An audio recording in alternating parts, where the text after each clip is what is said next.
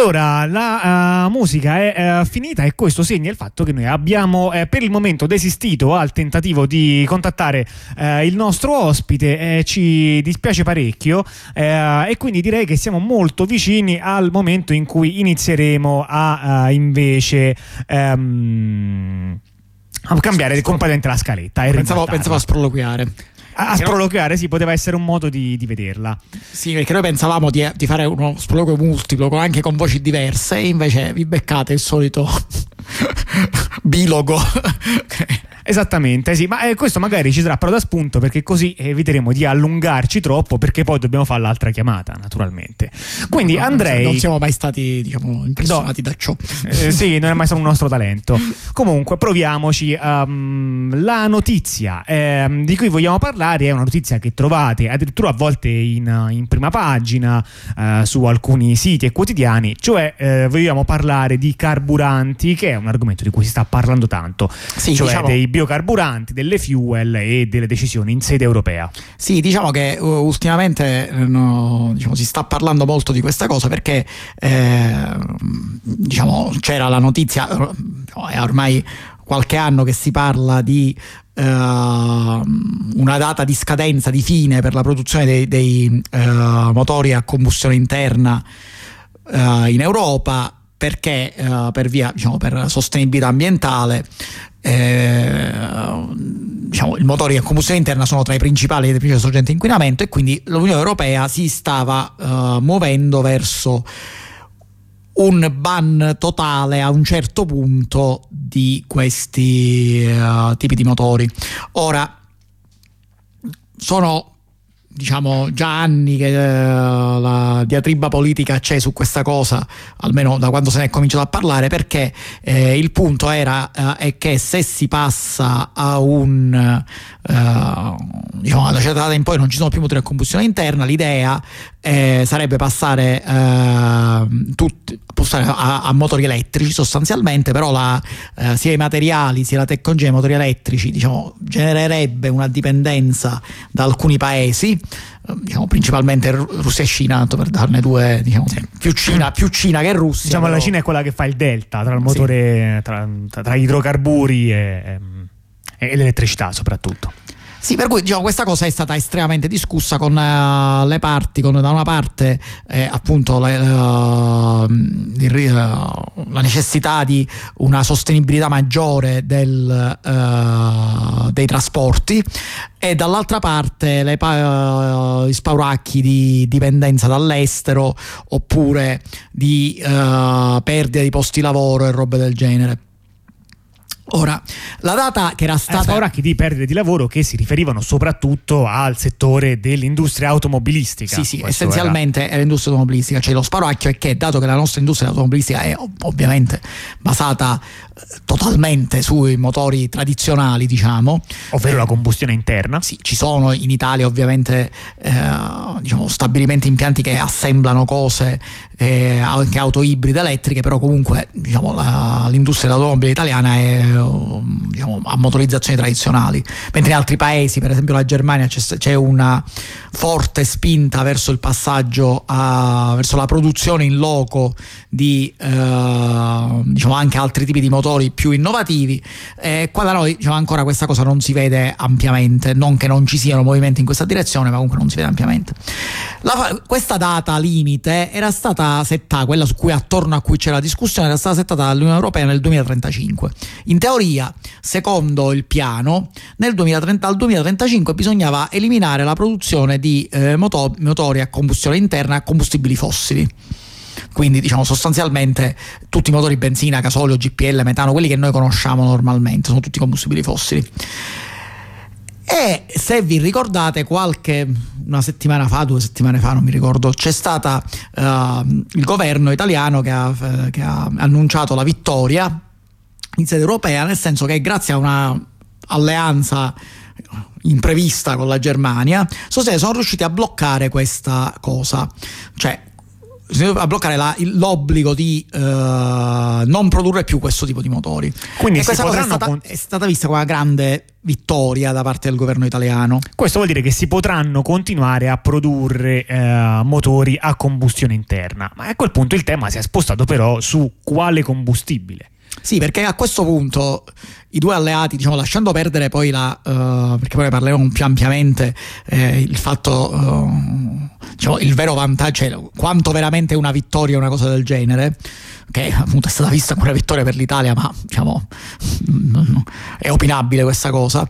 E a un certo punto eh, si è venuto fuori che gli interessi di Germania e Italia erano ampiamente in direzioni diverse, perché in realtà la Germania faceva questa cosa per promuovere un tipo preciso di combustibili, tra virgolette, fossili, cioè analoghi ai combustibili fossili, eh, che sono i cosiddetti e-fuel che vuol dire, um, se ve lo fosse chiesto, elettrocombustibile, quindi combustibile sì. elettrico nel senso che viene prodotto a partire dall'elettricità, come dettaglieremo uh, più avanti. Sì. L'Italia invece propone un altro tipo di combustibile, che in genere viene chiamato biocombustibile, e che um, funziona, cioè, che, insomma, sono tecniche diverse che adesso andremo a vedere. No, sono entrambi combustibili che eh, sono uh, diciamo combustibili rinnovabili per almeno per una quota e, la e questione... per una qualche definizione di rinnovabile. Cosa? E per una qualche per definizione una di rinnovabile. Certo. E il, eh, la questione qua è appunto, eh, diciamo, è appunto capire quale veramente è più rinnovabile, meno rinnovabile e quale interesse, eh, quali interessi ci stanno dietro. Perché eh, questa discussione quanto realmente eh, cioè la, la, politica ambientale eh, ci sta fino a un certo punto. Sembra l'argomento principale, ma ci sta fino a un certo punto. Esattamente, come spesso capita. Senti, io eh, per uh, seguire questo argomento proverei a partire da un articolo che, mh, mm, vi dico la verità, è il primo che ho preso, no? guardando online, era il primo che, che ho trovato e, mh, mm, e, che contiene, diciamo, alcune frasi che potremmo provare a, a chiarire. Eh, l'articolo in mm, questione lo prendo dal giornale, che cos'è cos'è, chi produce le fuel e perché l'Italia punta sui biocarburanti. E, mh, vediamo un po'. Quale, quando parla dei vantaggi degli e-fuel, dice che gli e-fuel sono facilmente inseribili sul mercato con tempistiche rapide, in quanto già compatibili con le infrastrutture esistenti, raffinerie, autocisterne e stazioni di servizio, e renderebbero poi subito neutrali dal punto di vista delle emissioni di CO2 le auto con motori a combustione. Allora, eh, quanto c'è di vero in questa frase è necessariamente un passo indietro che ci spieghi uh, che cos'è le fuel per poter rispondere sì. a questa domanda. Sì, diciamo che noi abbiamo deciso di parlare di, uh, in, oggi di questo argomento semplicemente perché questa uh, storia dei biocombustibili e fuel, della sconfitta dell'Italia, la vittoria della Germania, cosa, è finita su tutte le pagine dei, giornali, dei prime pagine dei giornali, ma almeno da quello che ho potuto notare io c'è una certa confusione su cosa siano queste cose eh, su perché quello comprensibilmente direi. Sì, perché IE sì bio no bio non era meglio insomma questi ragionamenti così. Eh, allora cosa sono gli ele- eh, i eh, e-fuel o electrofuel si tratta di ehm, combustibili in tutto e per tutto analoghi ai combustibili fossili che vengono prodotti eh, con, diciamo, um, facendo massivo uso di energia elettrica. In realtà il principio è un principio che se funzionasse a un'efficienza ideale sarebbe, quanto, sarebbe il meglio possibile. Cioè, io ho energia elettrica, idealmente prodotta da fonti realmente rinnovabili, scegliete voi quale fonte. Sappiamo che questo in realtà è spesso problematico, è pieno di sedima, ma sorvoliamo. Sì, ma su, questa cosa l'assumiamo. Diciamo, scegliete voi quale fonte eh, infinitamente rinnovabile avete. Potete, eh, diciamo, molti con energia solare, il vento, le maree, quelle che volete. Diciamo, il concetto è che noi assumiamo di avere questa eh, energia elettrica ottenuta da fonti green pulite. Ora si tratta di capire come usare questa energia elettrica per riprodurre del combustibile che poi vogliamo mettere dentro a un'auto col motore a scoppio. Allora, che ci facciamo? Ci facciamo, prima la utilizziamo uh, per, oltre che come energia to cure per mandare avanti gli impianti, la utilizziamo per idrolizzare l'acqua e produrre idrogeno. Quindi in questo modo produciamo quello che, se non ricordo male, si chiama l'idrogeno verde. L'idrogeno verde, che potrebbe essere usato già come combustibile eh, diciamo già, già, di per sé così. Perché eh, diciamo come abbiamo parlato varie basta volte avere un'auto a idrogeno. ci sono auto a idrogeno ci sono i motori a celle a combustibile ci sono cioè, varie cose che si possono utilizzare. Comunque l'idrogeno sarebbe usabile già così. Però lo studio che hanno fatto, studio che poi non è uno studio, ci sono proprio impianti che, che lo producono, impianti progetti pilota che lo producono, eh, quello che hanno fatto è utilizzare questo idrogeno per ricombinarlo con l'anidride carbonica eh, prelevata dall'atmosfera. Ricordiamo che l'anidride carbonica è il livello di ossidazione massimo del carbonio, è quello che producete sostanzialmente quando voi bruciate un qualunque, una qualunque cosa che contenga carbonio, dal carbone alla legna alla... Che sono il grosso delle cose che si bruciano in pratica. Sì, in pratica, quindi uh, carbone, legna, petrolio, metano, GPL, tutti producono alla fine, insieme ad altre cose, producono CO2. Ora, questa CO2 che è il gas, diciamo, non è il gas con maggiore effetto serra, ma è il principale indagato per uh, l'effetto serra per il fatto che se ne è aumentata tantissimo la concentrazione nel, negli ultimi secoli e di conseguenza, diciamo, è considerato il principale responsabile del riscaldamento globale. Quindi, Quindi di CO2 non ce n'è assolutamente scarsità, anzi no. ce n'è troppo. Quindi anzi, noi lo prendiamo. Sì, noi lo prendiamo, lo, è un gas, lo prendiamo, lo intrappoliamo, lo facciamo reagire col suddetto idrogeno, facciamo reagire sul idrogeno in condizioni molto spinte, in maniera da produrre delle cose che siano sostanzialmente idrocarburi, cioè equivalenti a frazioni del petrolio. Essendo un processo molto controllato, noi possiamo, eh, diciamo, eh, noi possiamo no, sceglie e dirigere l'impianto per produrre determinate frazioni idrocarburi, cioè per, per, intendersi anche il bitume è un idrocarburo, ma noi non sfrutteremmo questa cosa per produrre bitume perché mm, non ci interessa, non è, non è un buon affare. il bitume in genere tra gli ultimi stadi, esatto. forse l'ultimo, non lo so, vabbè. No, forse credo che ci sia l'asfalto sotto il bitume, comunque. Ok. È, è il però dico in realtà eh, ci produrremmo qualche cosa di analogo alla benzina, al gasolio, al kerosene, insomma ai eh, combustibili no, eh, più utilizzati. Eh, quindi va, mm, gran, si capisce quindi che da una parte questo toglie CO2 dall'ambiente sì, Quindi in realtà qui il bilancio di CO2 addirittura durante la fase di produzione del combustibile è negativo, poi in realtà noi quando, siccome quel combustibile non lo produciamo per nulla, ma lo produciamo per bruciarlo, quella CO2 io mi immagino che tutta quanta ritorna nell'ambiente. Sì, diciamo Però che diciamo questo, che quando si chiude il ciclo l'ambiente fosse, è zero. Se fosse ideale, se fosse un processo ideale, questo sarebbe un ciclo a zero, perché io brucio il mio combustibile produco CO2, rientrappolo a CO2, ci ributto sopra l'idrogeno che ho, uh, ehm, eh, diciamo che, che, ho prodotto in un'altra maniera. E tra l'altro quando tu bruci uh, diciamo, il sottoprodotto della, dell'idrogenazione di queste reazioni che avvengono in questo sistema è acqua, che è quella da cui parto per estrarre l'idrogeno, quindi anche qua si fa un altro ciclo, uno sull'acqua e uno sulla CO2, che sostanzialmente tornano a zero non tornano a zero ovviamente perché esiste la termodinamica, esiste l'entropia e il, eh, i bilanci a zero non esistono, ovviamente ci dovete mettere più energia di quella che, che poi estrarrete dal, dal, combustibile che, che, che viene prodotto. Di conseguenza, in realtà, ovviamente, come tutte le trasformazioni, c'è un consumo di energia, però idealmente se tutto avvenisse nelle condizioni migliori possibili questo sarebbe una cosa a bilancio quasi zero cioè, Qua si tratta di qualche cosa in cui diciamo, l'input principale, cioè assumiamo che la CO2 è assolutamente infinita ed è dappertutto e ce n'è fin troppa, quindi non è davvero qualcosa che devi portare con un camion dentro la fabbrica, già c'è. Eh, l'acqua è sicuramente uno degli input, ma principalmente qui si sta immettendo energia elettrica che deve arrivare da qualche parte, cioè in questo stabilimento arriverà indubbiamente un cavo di corrente che porterà tanta corrente affinché esca fuori eh, questo e-fuel. Quindi sì, consuma tanta corrente, un modello molto chimico e questo è chiaramente un approccio molto, molto chimico. Non so sì, ma dire. soprattutto, vabbè, è un, a prescindere anche l'altro, è un approccio si eh, può sì. definire chimico. Però c'è anche un'altra parte di, eh, diciamo, di agricolo. Sì, no, diciamo, qua l'approccio, l'approccio qua è cercare di ottimizzare fino all'osso il processo. La questione è che un sistema come questo, dato che comunque tratta soltanto di materiali semplici e facilmente reperibili, acqua e CO2, con mm, diciamo, scarse necessità di eh, altra roba. Eh, nel senso che l'altra roba è necessaria, sono necessari catalizzatori, sono necessari eh, materiali per gli impianti, però comunque in quantità molto più basse.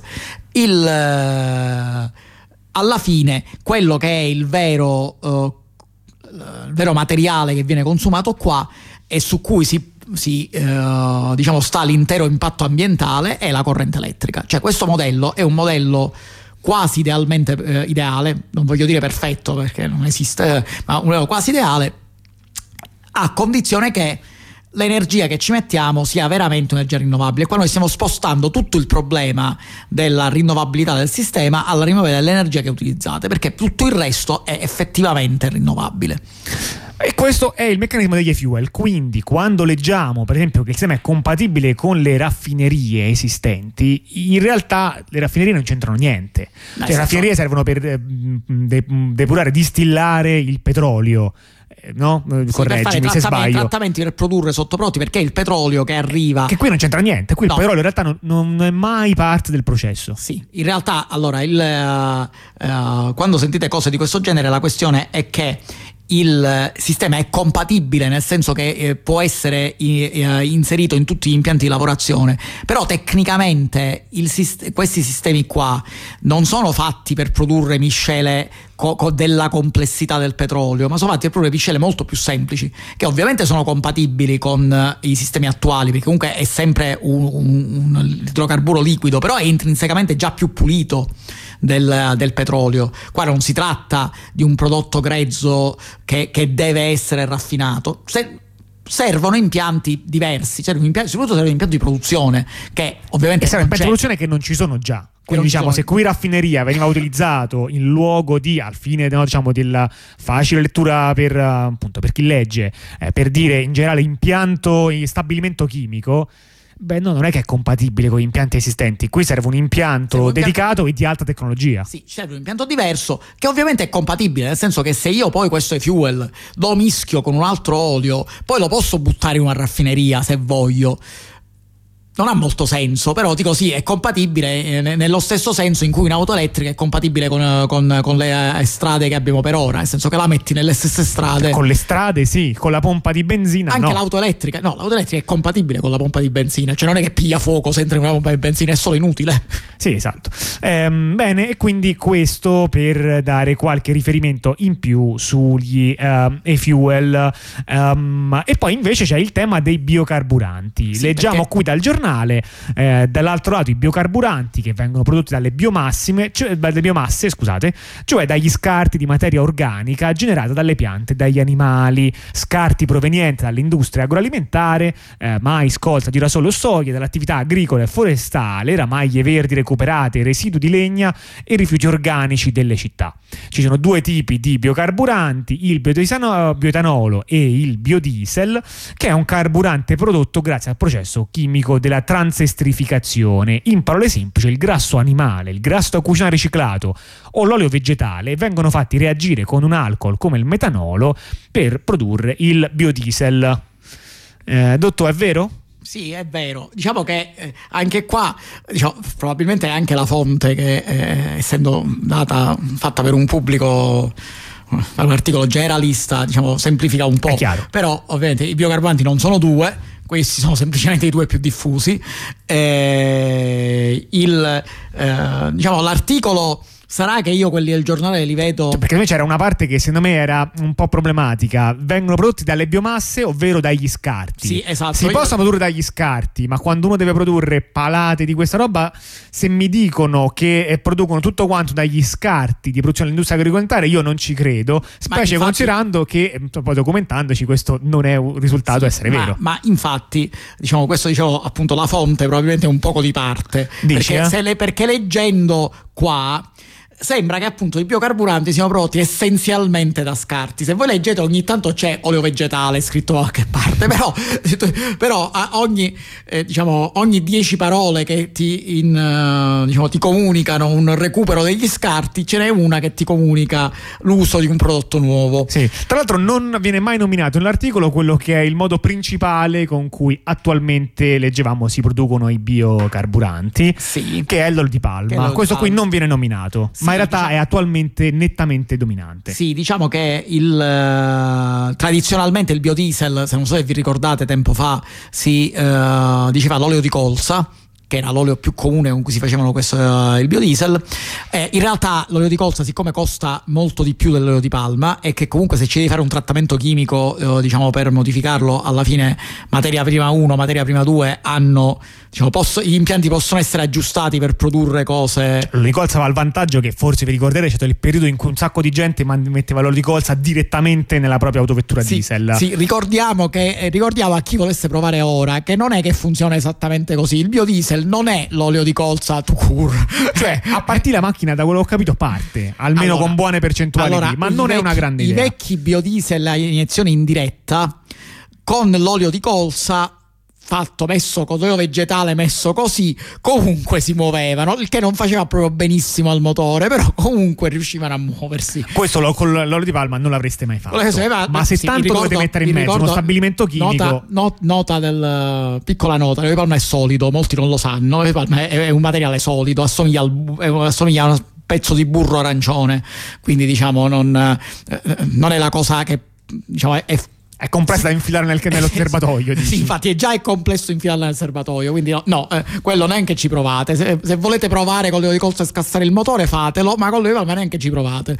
Allora, allora, il... dicevamo, eh, quindi ehm, in realtà si fa soprattutto con l'olio di palma, comunque l'olio di colza non è che è proprio del tutto sbagliato. No, no, ci sono, tanti, ci sono tanti mix, però l'olio di palma, siccome costa di meno, banalmente alla fine qua arriva la, diciamo, i conti vanno, arrivano al, al, bilancio e quindi, e quindi eh, l'olio di palma è quello più usato, nonostante viene propagandata questa cosa dei biocombustibili come il recupero delle eh, biomasse. In realtà c'è da dire che, eh, almeno per quanto ne so io, in questo momento appunto l'olio di palma e anche l'olio di cocco sono tra quelli più economicamente validi per il biodiesel. Il bioetanolo eh, che qua diciamo, lo presenta come mezzo di fermentazione delle biomasse, sì è vero si produce con questa cosa, ma una delle produzioni maggiori di bioetanolo si ha non dagli scarti, ma dal, dall'eccesso di produzione di alcuni, eh, di alcuni, prodotti vegetali. Per esempio, negli Stati Uniti è forte la produzione di bioetanolo a partire dall'eccesso di produzione di mais. Sapete che gli Stati Uniti hanno,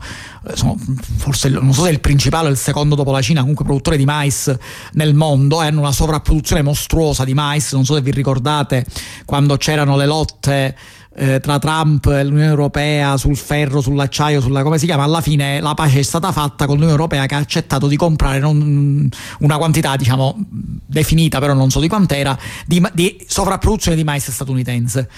Eh, solo, eh, uno dei modi con cui una sovrapproduzione di un materiale amidaceo come il mais può essere utilizzata è eh, diciamo, romperlo e farlo fermentare e produrre eh, bioetanolo che poi può essere e quindi bruciato. in questa maniera sostanzialmente diciamo lo stesso passaggio um, cioè invece di partire da anidride carbonica e di eh, metterci l'idrogeno facendo così un idrocarburo si parte essenzialmente dalla fotosintesi clorofilliana si prende una pianta la si fa in qualche maniera fermentare in un processo che penso abbia delle vaghissime affinità con uh, la fermentazione dell'alcol ma, no, ma non è proprio è quello, è quello. È proprio quello va bene. Eh, però vabbè, vabbè non fa niente non mi industrialmente fa, uh, fatto, fatto industrialmente. si chiama, però il processo è quello. E produco qualche cosa che alla fine in mezzo la posso mettere dentro a un motore a benzina. E sì. questo però è il biocombustibile, diciamo, un po' più vecchio come generazione. Quello di sì. cui si sta parlando in questi giorni non è quello che semplicemente io prendo eh, un olio, lo faccio fermentare e, e questo è quanto. Stiamo parlando sì. di un processo ulteriore. Sì, sì, allora diciamo che quello che, che invece... è quello che a volte viene chiamato HVO. Sì, no, allora uh, cioè, mettiamo un poco di, uh, di ordine. Allora, bioetanolo e, e, biodiesel sono quelli più comuni come, come combustibili, eh, biocombustibili tradizionali. Quello che quando però si parla di biocombustibile che, noi, che si vuole opporre appunto agli e-fuel, cioè come risorsa rinnovabile, ovviamente non possiamo parlare di una cosa prodotta dalla, uh, dall'olio di palma che come diciamo ormai è di pubblico dominio, non è che sia proprio una risorsa rinnovabile perché c'è in mezzo a deforestazione, cioè è rinnovabile semplicemente in senso lato, cioè nel senso sì, ok, viene dalla fotosintesi, eh, origina alla lontana dalla, dal fissaggio della ciuda dalla fotosintesi, che da quella cresce tutta la pianta, la pianta produce questi frutti, una parte di questo CO2 fissata finirà nella, uh, nell'olio di palma, ovviamente non la, non, non la, totalità, non la maggior parte, perché comunque c'è la pianta che vive nel frattempo, non è, uh, quello è un, una parte di quella viene fissata. Ora, in realtà quando si parla di uh, biocarburanti da opporre come risorsa rinnovabile si parla appunto di biocarburanti a, a tec- di tecnologia superiore che, sono, eh, che possono essere prodotti sempre dalle stesse sostanze cioè dall'olio di palma comunque li possiamo produrre, ma l'idea è quello di produrre da tutta una serie di altri eh, materiali come appunto gli scarti, i rifiuti, i sottoprodotti. Ora, un biocarburante tradizionale difficile che venga prodotto da un insieme di eh, scarti, perché gli scarti sono producono intrinsecamente de- dei prodotti eterogenei, eh, miscele, cose difficili da eh, definire. In quel caso sì che poi andrebbero raffinati, ma poi diventa economicamente insostenibile. Invece se tu hai delle cose ad alta tecnologia, cioè con maggiore tecnologia in cui ovviamente li tratti, per esempio appunto di nuovo con l'idrogeno, per ridurli, per alterarli chimicamente eh, e, e ottenere delle cose, eh, diciamo, più simili a quelle che vogliamo, che servono a noi, diciamo come carburanti, allora ci puoi partire anche da miscele più complicate come possono essere eh, appunto i rifiuti, i rifiuti oleosi e robe del genere. Un tipo di questi eh, biocarburanti avanzati sono i, eh, gli HVO. Gli HVO, che nominavi tu prima, sono praticamente degli oli vegetali, eh, l'H sta per hydrogenated o hydrotreated, cioè trattati in maniera tale da aumentare la, quantità diciamo relativa di idrogeno che c'è all'interno delle loro molecole.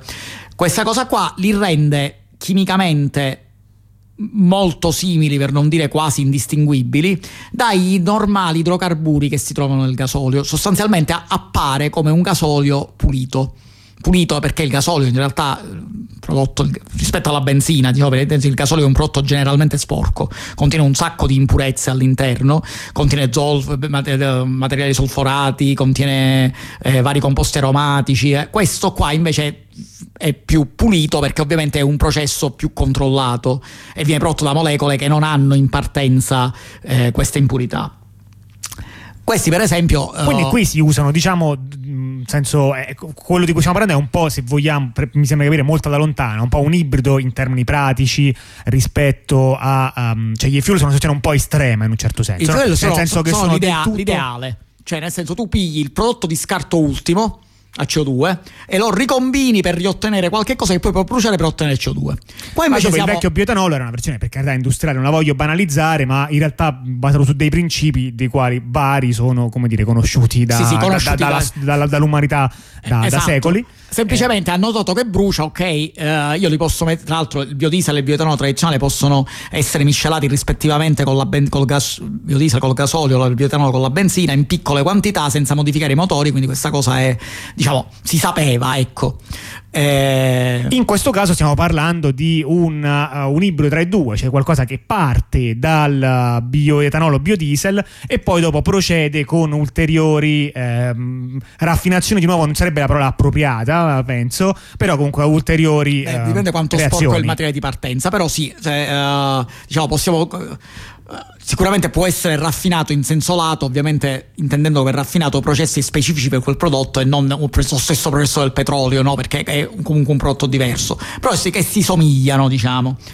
Il... Bisogna capire che dal punto di vista dell'impatto ambientale, stabilire come dire chi è, qual è il migliore, non è che sia ovvio, perché il punto è che più che altro uno dei due scommette tutto sul fatto che eh, la, una grande quantità di energia elettrica rinnovabile esista, cioè è un postulato che si pone. Nel senso, se esista, noi possiamo, possiamo esista, avere... esista e sia tutta rinnovabile. Esatto, se ne serve tanta rinnovabile. E qui invece si fa qualche cosa di un po' tipo che naviga un po' più a vista. Dici, vabbè, ma noi questa tecnica ce l'abbiamo, non è poi così male. E poi ci aggiungiamo pure un pezzettino che forse è meglio. Quindi non è che diciamo molto meno d'avanguardia. Eh, sì, mi, mi sembra diciamo, mi senti. Molto meno dire. estrema, diciamo. Eh, ovviamente qua eh, la questione è una questione molto eh, anche di piani industriali. Eh, eh, c'è le industrie tedesche, ad esempio pare che c'è la, Bor- la, la Porsche, la, la, Bosch che si sono puntate, che hanno puntato molto sui, eh, sugli e-fuel, mentre in Italia c'è l'Eni che ha puntato molto sui biocarburanti. Eh, appunto, come diciamo, stabilire quale eh, è veramente più rinnovabile o meno rinnovabile è diciamo un discorso diciamo che un discorso difficile perché eh, entrambe possono essere fatte in una maniera o in un'altra. Nel senso, idealmente la più rinnovabile sarebbero gli e-fuel e questo è, questo è vero. Quando infatti la notizia la Commissione europea la notizia che noi non abbiamo dato, in realtà quindi la diamo, che è venuta fuori negli ultimi tempi è che appunto Germania e Italia si sono separate su questa cosa e alla fine l'Europea ha sposato la visione tedesca che era quella di permettere... Ci contano di più, eh? eh forse, perché che è quella di permettere i, i motori a combustione interna a condizione che siano in grado di funzionare al 100% con e-fuel.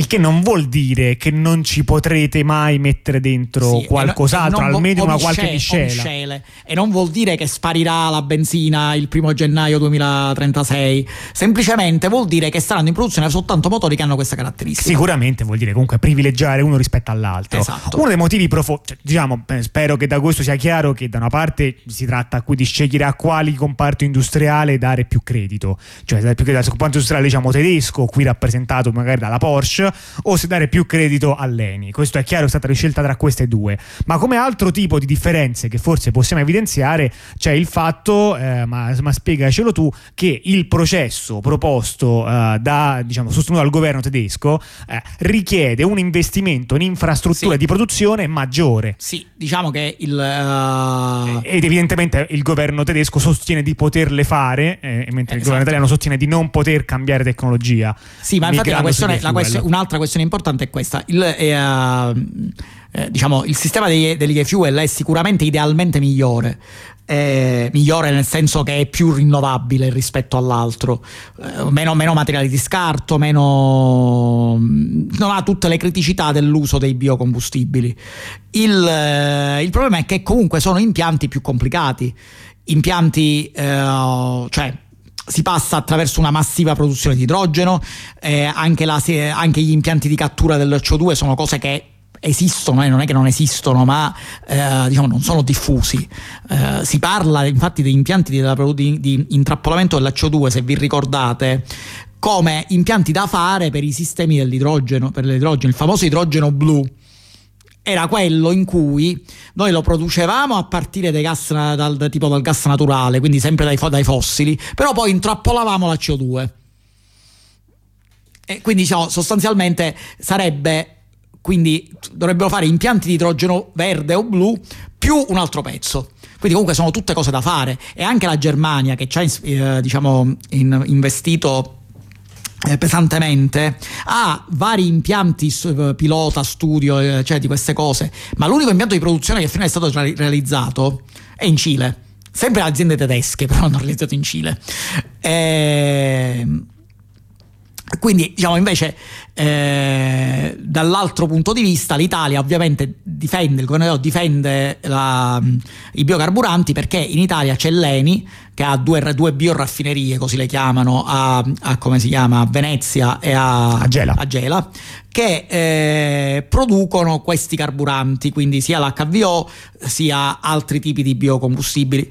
Eh, ora, qua noi diciamo la criticità del, del, degli e-fuel è che eh, eh, ci devi investire un sacco di soldi e devi essere sicuro che l'energia è, ed è tanto rinnovabile quanto rinnovabile è l'energia elettrica che utilizzi per fare tutto il processo. Ovviamente la produzione degli e-fuel è un processo che consuma più energia elettrica per, eh, diciamo, per molecola di, di, di per, per, unità per, per kilowattora utile per kilowattora utile di, di, come si chiama di, per chilometro se volete. di combustibile perché eh, ovviamente tutta l'energia là viene inserita come energia elettrica D'altra parte, se andiamo alla proposta italiana. Eh... Nel frattempo, ti volevo tanto avvisare che con l'ospite poi siamo pronti. Eh, quindi ah, direi okay. teniamoci corti con i tempi, così lo, lo chiamiamo Cor- appena possiamo. con i tempi. Eh, lo so, lo so, lo so.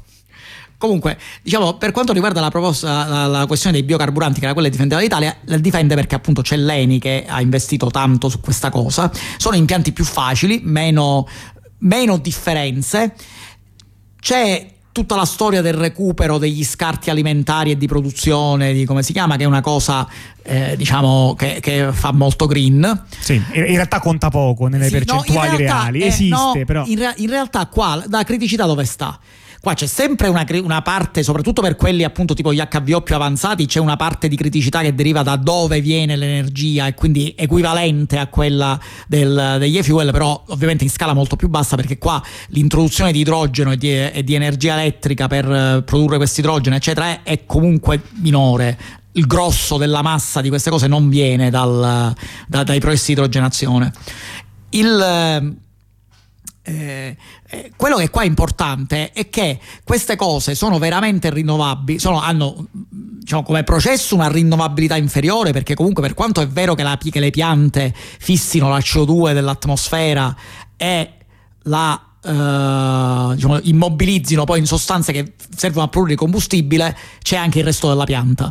Cioè, il, è vero che la palma produce i frutti da cui dai l'olio e dall'olio ci fa il biocombustibile, ma solo una parte della CO2 assorbita finisce nel frutto, il resto finisce nel resto della pianta, legname, foglie, cose, eh, eccetera. Idem per tutte le altre piante, tutte le cose di produzione, anche gli scarti che, di, di, produzione, solo la frazione per la produzione di un uh, biodiesel, diciamo, da scarti, solo la frazione oleosa di questi scarti finisce là. In realtà poi il resto non, non contribuisce. Quindi il processo, prima di tutto, è intrinsecamente eh, meno pulito. Nel, nell'HVO tutta la CO2 fissata fin- idealmente finisce nel eh, combustibile. Qua la pianta fissa una parte della CO2, parte produce zuccheri e cose per vivere la pianta stessa, un'altra parte viene eh, fissata eh, nel, che poi alla fine viene fissata nel combustibile. Dovete considerare però che nel frattempo la pianta ha spazio dove deve vivere, pianta, senso, le piante, le piantagioni spazio dove vivere, quindi eh, coltivazione, processi, trasporto, lavorazioni, quindi comunque è un processo molto meno pulito e quindi molto meno intrinsecamente rinnovabile. Ciò nonostante, comunque, sarebbe anche altamente rinnovabile, leggevo percentuali di eh, 85-90%, se fosse veramente fatto come lo pubblicizzano, come dice il marketing. Cioè io pio i miei scarti alimentari, eh, residui oleosi, olio esausto, eccetera, eccetera, e eh, diciamo, li tratto per poter ottenere questi biocarburanti. È peccato che i dati che abbiamo not- eh, trovato noi, anche eh, in seguito a, a, denunce, scoperte che sono state fatte, dicono che la maggior parte, anche, anche gli impianti che sono pubblicizzati, come quelli, quelli elleni, che sono pubblicizzati come impianti per il recupero di questa cosa, in realtà la maggior parte della produzione che hanno viene dall'olio vegetale. Cioè, sì, tu mi, mi usi l'olio esausto per produrre questa cosa, però il grosso della produzione di, eh, non viene dall'olio esausto, ma viene da Uh, come si chiama? Da, uh, per esempio dell'olio di palma.